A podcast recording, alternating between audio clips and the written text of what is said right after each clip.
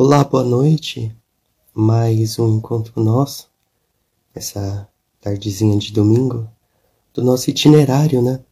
Faz um tempinho que não apareço aqui, mas hoje eu trouxe mais um texto, mais uma reflexão para tratarmos aí, né, durante essa essa tarde, essa noite. Perdão um pouquinho pela voz, né? Hoje o texto que, que se segue é de Inocêncio Lemanson, do mesmo livro que nós estamos aí utilizando no nossos, no, em nossos encontros, né? Antologia, então, dos autores cartuchos. É, essa live ela apresenta esse título porque o autor apresenta três etapas ou três formas muito importantes para desenvolver, né, a contemplação. Perdão. Então, vamos tratar delas, né? A primeira questão que ele traz aqui é a solidão do coração. E segue assim o texto. A solidão do coração não é outra coisa senão uma vontade de desapego do próprio coração que se conserva puro de imaginações, fantasias incontroladas, assim como dos próprios afetos e desejos, para sentar-se espiritualmente aos pés de Cristo, e aí aprender a não ocupar-se e não ser somente de Deus, e ser e não ser somente de Deus e das coisas sobrenaturais. Primeiro item né, que ele elenca então é a solidão do coração. Vamos prosseguir então para a segunda. Em que consiste então a solidão da mente? A solidão da mente consiste no esforço da vontade para não perturbar nosso diálogo com Deus, com pensamentos maus, vãos ou inúteis. Quando se tem o hábito de exercitar-se na solidão do coração, é mais fácil de adquirir a solidão da mente e pô-la em prática. Nossos pensamentos, com efeito, se nutrem dos afetos e dos desejos do coração. Se suprimisse isso, os pensamentos são facilmente dominados como o fogo se acalma e se apaga pouco a pouco quando não se mantém mais é, subministrando-lhe a lenha e tirando-lhe lentamente a que antes lhe havia sido ministrada. Em seguida, segue, né? Diremos em poucas palavras o que exige a solidão da alma. Então, Inocêncio cita em primeiro lugar o coração, depois a mente, e agora ele traz a alma. No que consiste, então, no que tange né, o objeto da alma, para Inocêncio? Diremos em poucas palavras o que exige a solidão da alma e com que meios podemos adquirir-a para obter e praticar a solidão do coração. Era necessário separar dos objetos que assumam e têm ocupado o centro dos afetos naturais. Tinha de se fugir dos desejos e permanecer em um estado de solidão para adquirir o hábito de conservá-lo. Para conseguir e viver a solidão da mente era preciso guardar-se dos pensamentos inúteis e vãos fugir das imaginações baldias e não admitir realmente nenhuma nem outra para encontrar e conservar o hábito dessa solidão. Assim, para obter e praticar a solidão da alma é necessário desapegar-se do amor próprio, estar vigilante a respeito das próprias opiniões ou juízos demasiadamente pessoais e manter-se em um firme propósito de despojar-se de tudo sem nenhuma reserva, com cuidado de todos os desejos, ainda que sejam espirituais, para que não desejemos nem busquemos encontro em outra coisa a não ser somente em Deus. Então, essa primeira parte desse texto, que é belíssimo, é, trata da, dessa divisão, essas três etapas.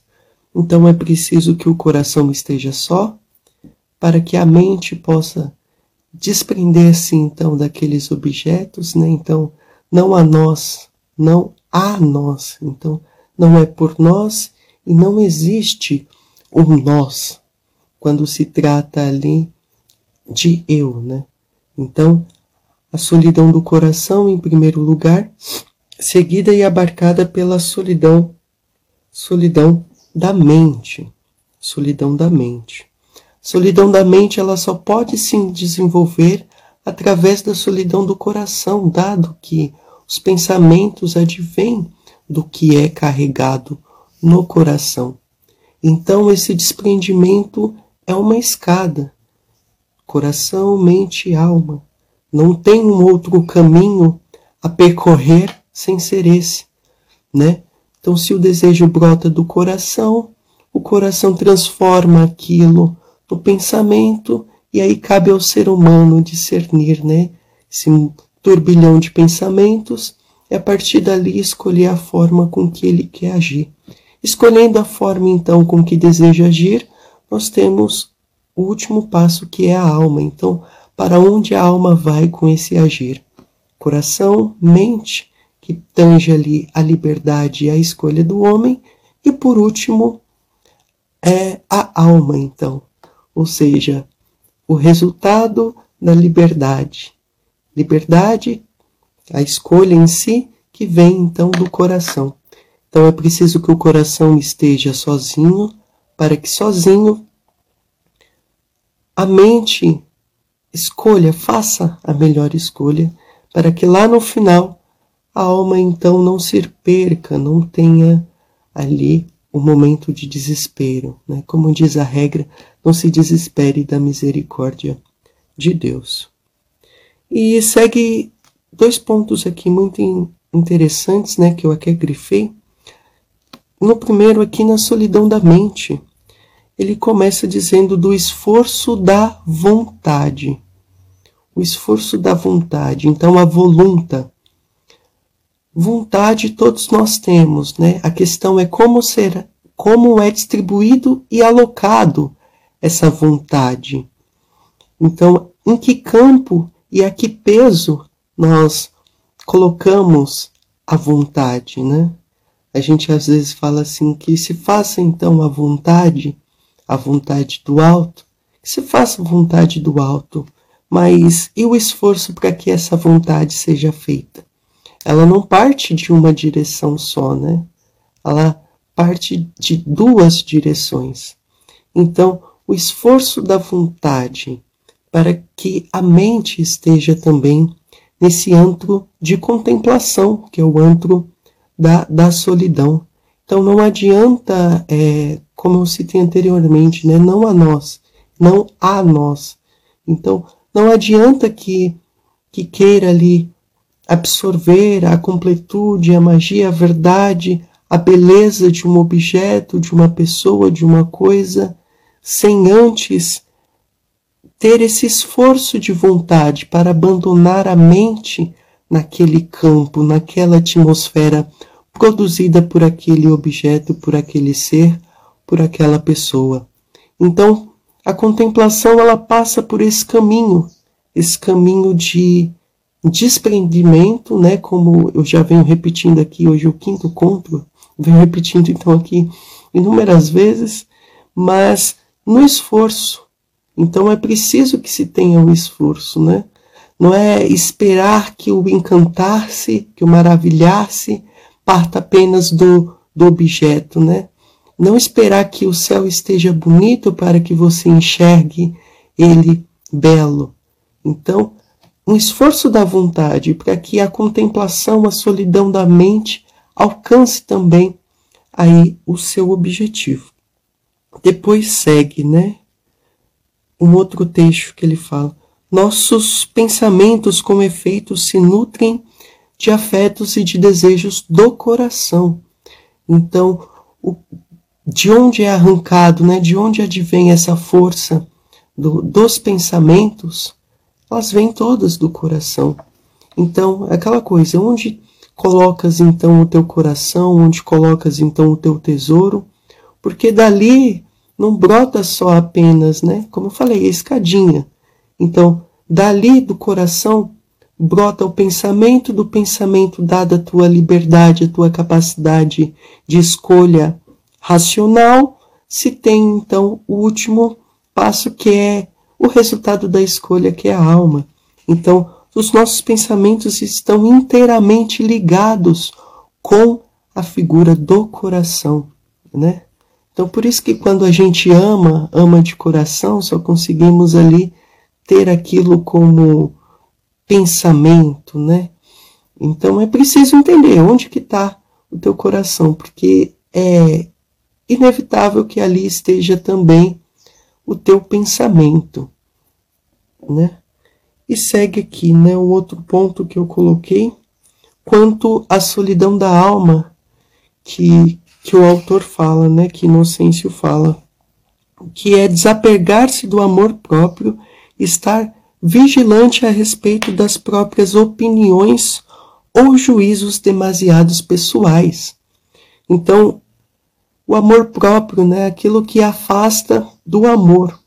O amor é a única força, né, que quando encontra o seu real oposto, ela se anula completamente. Então, ou você ama ou você ama. A questão é a quem. Quando você ama um, você exclui completamente o outro. Então, quando você tem o amor próprio, você exclui o amor caritativo, né? Então, essa força, desapegar do amor próprio, do amor próprio, estar vigilante a respeito das suas próprias opiniões. E aí ele segue aqui em cima um trecho bem interessante, né? Ainda que sejam muito espirituais. Eu escrevi recentemente aqui, coloquei também para leitura é um trecho que fala né, sobre a virtude, que a virtude em si é um lixo. A virtude pela virtude é um lixo. Então, ainda que a nossa razão, ainda que o nosso objetivo final seja bom, se ele for bom apenas é, como forma de servir ao amor próprio, o que Inocêncio fala aqui no texto um pouco antes, de nada adianta.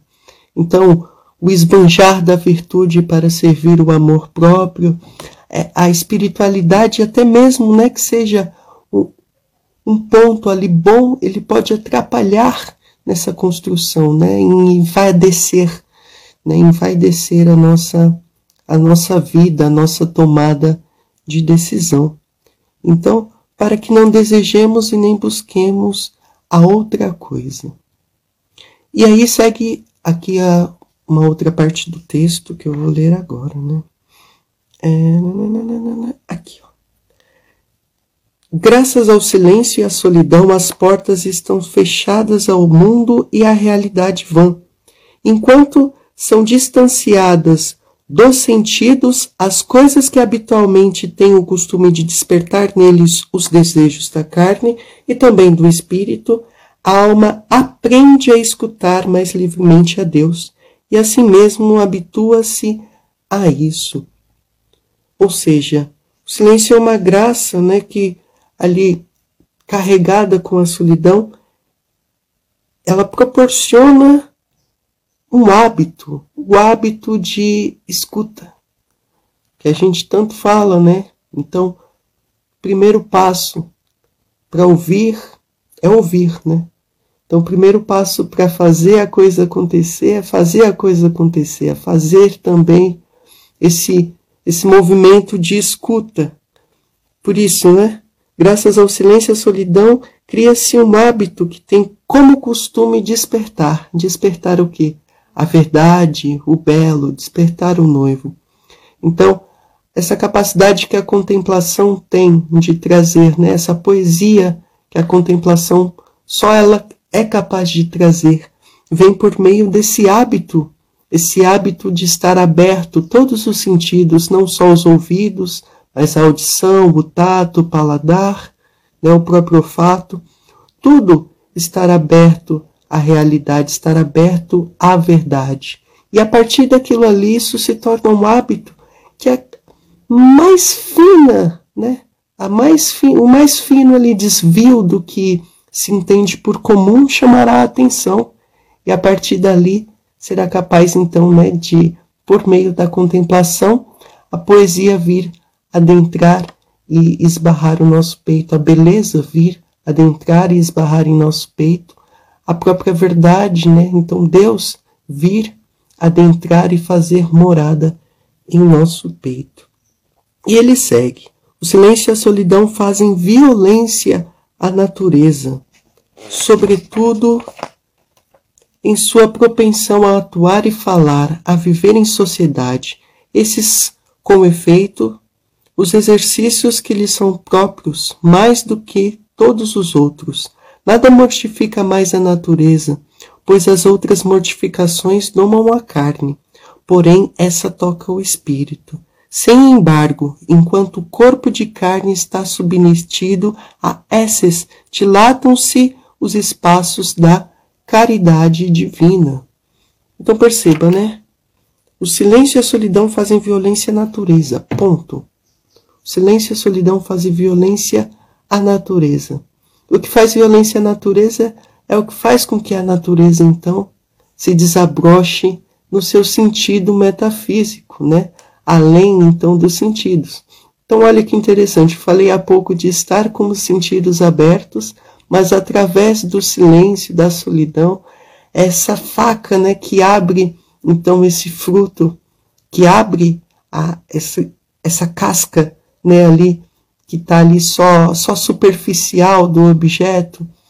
Então, ela que nos abre essa nuvem, né, essa nuvem poética, essa nuvem de, de beleza que está ali além do físico, né? que está além da pedra, está além da flor, está além da chuva, está além, além do caminhar, está além do beijo, está além do abraço, está além de né, todos os, os objetos, todas as pessoas, seres, animais, né, fenômenos então da, da natureza, mistérios também da natureza são coisas que elas são rompidas exatamente por essa violência, violência dos sentidos, a violência então de fazer o silêncio, de fazer com que a coisa aconteça exatamente pelo seu contrário, né? Então essa faca que rasga o objeto e ali cortando o objeto a gente encontra a causa essencial e a causa última daquele objeto.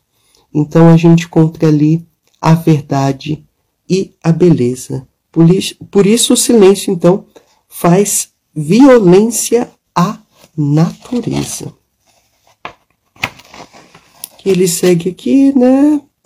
Nada, mortifica, mais a natureza, pois as outras mortificações domam então a carne, mas essa, ela doma o nosso espírito, né? Então, sempre recordo o provérbio, né? 31, então não pode faltar mesmo no, né, no, no caudal de palavras o, o pecado, a falta, o erro. Mas, né, como vem aqui, esse silêncio é o objeto que nos afasta então, e à medida que nos afasta, nos aproxima da verdade, da realidade, porque apesar de sermos seres, né, sociais, apesar de sermos seres políticos, apesar de sermos seres é, miseráveis em questão de necessitarmos de atenção, de necessitarmos de é, sensações, emoções que são sempre advindas de, de algo superior e não humano, né? Apesar de todas essas questões, é preciso então que isso toque, toque em nosso espírito, né? Eu vi hoje um, uma citação de um irmão, de um irmão beneditino, eu esqueci agora o nome, né?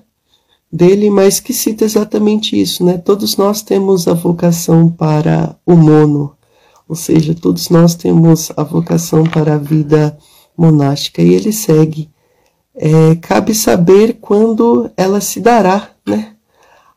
Alguns são na, no momento extraordinário da vida, né? No, no, extraordinário da vida, na vocação, outros são em momento de profunda dor, de profundo silêncio, né? Em momento ali de crescimento, de amadurecimento, mas todo mundo vai passar pelo último momento de solidão, pelo momento de juízo, que é a vocação, então, que ela abrange, né, mesmo todo homem, independente de, de vida consagrada, religiosa, independente de matrimônio, independente de leigo, né? Então, independente de qualquer coisa, independente da nossa posição, independente da nossa cor, do nosso jeito, do nosso modo, do nosso carisma, todo mundo vai passar por esse momento monástico, esse momento mono, esse momento único que a contemplação pode nos trazer. Né? O primeiro, a antessala desse momento, que é o julgamento, e com a graça de Deus, né, a contemplação então perpétua, né, que nos traz aí os estudos, né, a escatologia nos traz. Então a, a contemplação perpétua. E queira Deus, né, que seja o céu e não o inferno. Mas essa antessala, então, ela é monástica e, queremos ou não, por essa cela todos nós iremos passar a cela do juízo final, a cela do nosso julgamento. E segue então né, o final do texto. E se esse exercício pode de momento ser austero, dá, no entanto, aos que aqueles se aplicam o fruto de uma imensa paz, um fruto de uma salvação e de uma consolação interior. Sua alma, porém, ama e vê quão bom é o Senhor, a qual aquela paz de Deus que ultrapassa toda a inteligência, que guarda os corações e o pensamento em Cristo, o Jesus. Esse exercício, então, é o único que é capaz de trazer paz, né? Essa violência, então, à natureza, essas três etapas de ter o coração abandonado, de abandonando o coração ter uma, lente, uma mente livre para os pensamentos retos, então abandonar ali os pensamentos na essência do nosso coração, abandonando então os nossos pensamentos, alcancemos o abandono da alma, o abandono da alma que é o encontro na realidade da alma com o objeto da contemplação, né? O objeto do nosso desejo interior.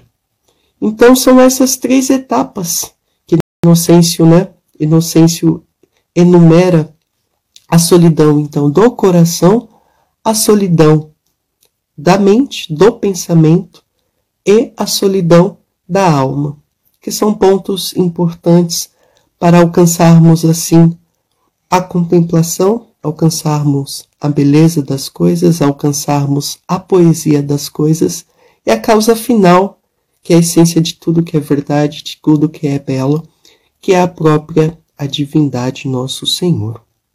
Então fiquemos por aqui, né? Hoje um pouquinho mais breve. Trouxe esse texto é um pouco mais assim despreparado, mas o importante a mensagem dele é essa, né? Então, vivamos nesse caminho buscando, primeiro, um coração desapegado, né? um coração desapegado, como a gente viu hoje, né? 25 domingo do, tempo comum. É, não podeis servir a Deus e ao dinheiro, não podeis servir a Deus e a seu bolso, né? Porque, opa, porque o dinheiro é capaz então de nos colocar, né? Não só o dinheiro, né? Por jurar e perjurar, mas a gente coloca ele no bolso, mas na realidade quem coloca quem no bolso é, é o inverso, né? O dinheiro nos coloca no seu bolso. Então tenhamos essa essa cautela, né, de saber onde está o nosso tesouro, o nosso coração e compremos a terra onde achamos também, né, onde acharmos aquele tesouro, né? Vende, vendendo assim tudo que temos, vendendo tudo que, que possuímos, entregamos, entregando todas as nossas habilidades, capacidades, dons, carismas, tudo aquilo que é possível, né? Que consigamos, então, conseguimos fazer, né? Entreguemos tudo aquilo que nós conseguimos fazer para dar, né, por aquele pedaço de terra onde se encontrou o tesouro mais maravilhoso. Então, não servamos a dois senhores, né? Tenhamos um Senhor único em nosso coração e que não seja o nosso próprio eu, que não seja o nosso amor próprio. Então, encerra aqui, né? Lembremos então dessas três etapas que Inocêncio coloca. Possivelmente nós continuaremos com algum texto dele, muito belo, por sinal, e sigamos com a solidão do coração, a solidão da mente e a solidão da alma, que nada mais é do que matar de saudade, né, dela. Então, a solidão da alma que não é por si uma solidão, mas é um encontro. E é isso. Fiquem bem e, como eu sempre digo, corações ao alto.